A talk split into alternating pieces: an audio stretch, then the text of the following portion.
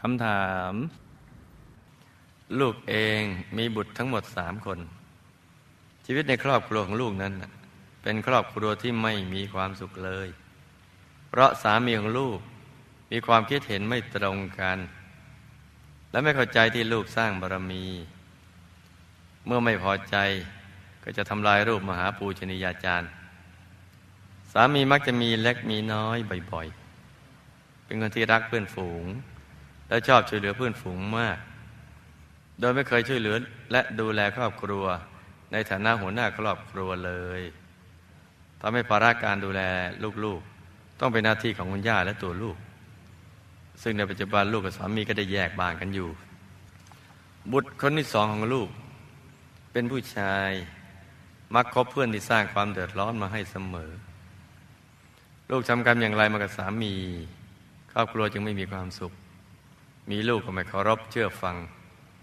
ลูกรู้สึกโดดเดี่ยวทำตัวไม่ถูกเบื่อชีวิตจังเลยค่ะ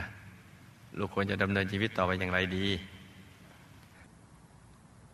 มาฟังกันเลยที่ชีวิตครอบครัวไม่ราบรื่นและลำบากก็เพราะกรรม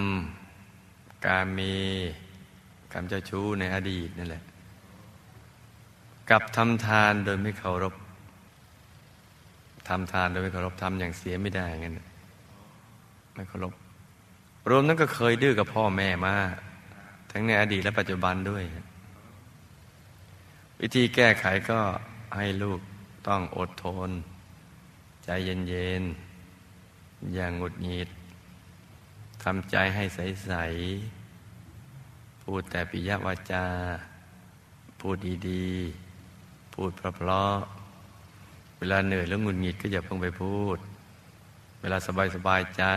ก็ค่อยพูดดีๆรวมทั้งต้องทำทานด้วยความเคารพบ่อยๆจ้าหนักก็จะเป็นเบาเบาก็จะหายเคยเจอหมู่คณะมา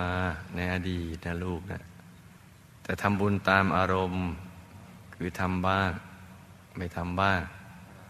อารมณ์ดีก็ทำอารมณ์ไม่ดีก็ไม่ทำเพราะฉะนั้นให้ทำบุญทุกบุญไปเรื่อยๆแล้วก็อธิษฐานจิตชีวิตจะดีขึ้นจ้าอย่าเพิ่งไปเบื่อหน่ายชีวิตชีวิตเราเกิดมาสร้างบารมีเนี่ยเจอวิบากกรรมมันก็ต้องอดทนเอาแล้วก็สั่งสมความดีต่อสู้อย่างถูกหลักวิชา